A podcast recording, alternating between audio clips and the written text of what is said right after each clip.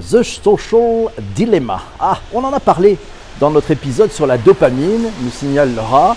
The Social Dilemma, où derrière nos écrans de fumée en français, c'est le documentaire à regarder en ce moment sur Netflix. Tu en as certainement entendu parler. Si tu ne l'as pas vu, quelques éléments de contexte nous sont donnés par Laura pour mieux comprendre ouais, la hype au sujet de ce, de ce documentaire. Si tu l'as pas vu, alors dis-nous ce que tu en as pensé. The Social Dilemma, qu'est-ce que c'est? Ce documentaire, sorti sur Netflix le 9 septembre 2020, pourrait même s'appeler un docu-drama, puisqu'il mélange interviews d'experts et fiction, mettant en scène les dangers des réseaux sociaux et autres algorithmes des GAFA à travers l'histoire d'une famille et trois aspects des algorithmes personnifiés par le même acteur. Les enjeux derrière The Social Dilemma. Laura nous dit que The Social Dilemma est et assume et s'assume comme un documentaire à charge. Les réseaux sociaux et autres algorithmes de recherche ou d'application cherchent à nous engager toujours plus, à nous manipuler pour qu'on leur consacre plus de temps, et ce, quitte à nous enfermer dans du complotisme, de la désinformation, ou quitte à nous laisser à la merci des trolls. C'est un appel à nous réveiller et à réaliser les dangers inhérents à notre utilisation des outils numériques qui, certes, nous simplifie grandement certaines choses anodines, comme trouver une information ou commander un VTC, mais au détriment parfois même de notre libre arbitre, nous signale Laura. Et l'appel est d'autant plus crédible que la majorité des experts qui témoignent ont créé les monstres qu'ils critiquent aujourd'hui.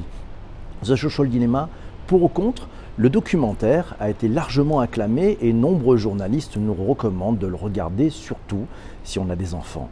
Laura nous signale qu'elle a été obligée, elle a obligé son conjoint à regarder les dernières minutes sur les conseils justement pour les enfants, où on apprend que les patrons des géants du web ne laissent pas leur progéniture utiliser leurs propres outils et qu'il vaut mieux ne pas les laisser s'inscrire sur un réseau social de quelque nature que ce soit avant 16 ans. Mais il s'élève aussi des critiques, majoritairement de deux ordres. D'abord, le fait que cet appel provienne de repentis ne plaît pas à tout le monde, surtout qu'il n'offre pas vraiment des solutions aux problèmes. Et certaines critiques s'élève aussi au sujet de la partie fiction, qui tire sur les mêmes ficelles de pathos que certaines des manipulations dénoncées. Sur ce deuxième point, Laura approuve, mais notre room est divisé. Il y a notamment, il y a suffisamment d'ailleurs de cas réels pour illustrer ses propos. Quant aux scènes des trois personnifications de l'algorithme, disons, euh, bah, signale Laura que c'est vraiment expliqué comme un enfant de 5 ans, ce qui peut être bien utile, d'ailleurs, elle l'admet. Bref, tout un tas d'articles dans le note d'épisode te permettront de lire le pour et le contre. The Social Dilemma, bah, c'est du mal-être des adolescents aux fake news, des manipulations d'élections qui ont en fait simplement l'utilisation du système à la polarisation des Les faits énoncés ont été dénoncés depuis longtemps. Les révélations n'en sont pas vraiment, mais la dramatisation, le fait que ce soit des experts, soit des réseaux sociaux, soit de l'addiction qu'ils parlent, euh, avec une réalisation de très bonne facture, rendent le message d'autant plus fort et à la limite de l'anxiogène, une fois le générique de fin terminé. Quelques conseils de Laura pour ne pas rester avec tes angoisses. Vérifie ton temps passé sur quelle application dans ton smartphone?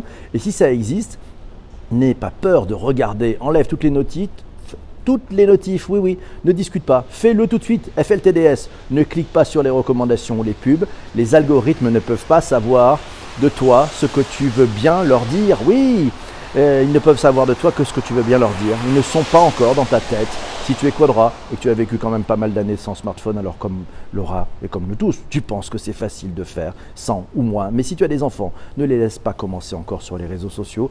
Discute avec eux de ce qu'ils y font. S'ils y sont déjà, éloigne les portables de la table du repas, y compris le tien. Et surtout, emmène-les au parc, en bateau, chez des amis. Bref, fais souvent des trucs sans smartphone avec son fils. Laura fait un jeu de société tous les jours fériés au week-end en famille et sans écran. Et ça, c'est la bonne, bonne, bonne astuce. Alors, tiens, c'est Damien qui nous dit non, c'est Dani qui nous dit Ah oui, tiens, c'est drôle. J'ai regardé hier soir The Social Dilemma, j'ai un peu décroché car j'ai l'impression de ne pas, euh, j'avais l'impression de ne pas apprendre grand chose. Ça a le mérite d'inviter à prendre un peu de recul sur la pratique. Ça doit être dur d'être parent, nous signale la marmotte, pas forcément facile. Et c'est Sanjay qui nous dit permettre aux ados de 13 ans d'accéder au réseau social.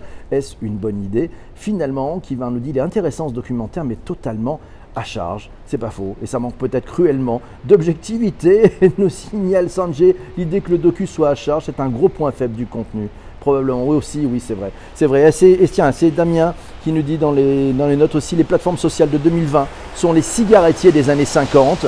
Ils ont conçu un produit addictif by design qui s'appuie sur des ressorts très profonds pour siphonner notre attention en flattant l'émotion, la haine et en privilégiant l'immédiateté. Joli coup, bien vu. Sanjay nous signale que les médias mettent en avant que les côtés négatifs des réseaux sociaux et pourtant il y a aussi des côtés positifs. Le collectif Bonjour PPC, initialement virtuel, a conduit à de très très belles rencontres in real life par la suite. Il faut faire de la pédagogie sur l'utilité et l'usage des réseaux sociaux Merci Sanjay. Fabrice nous dit qu'il y a beaucoup d'aspects dans ce documentaire.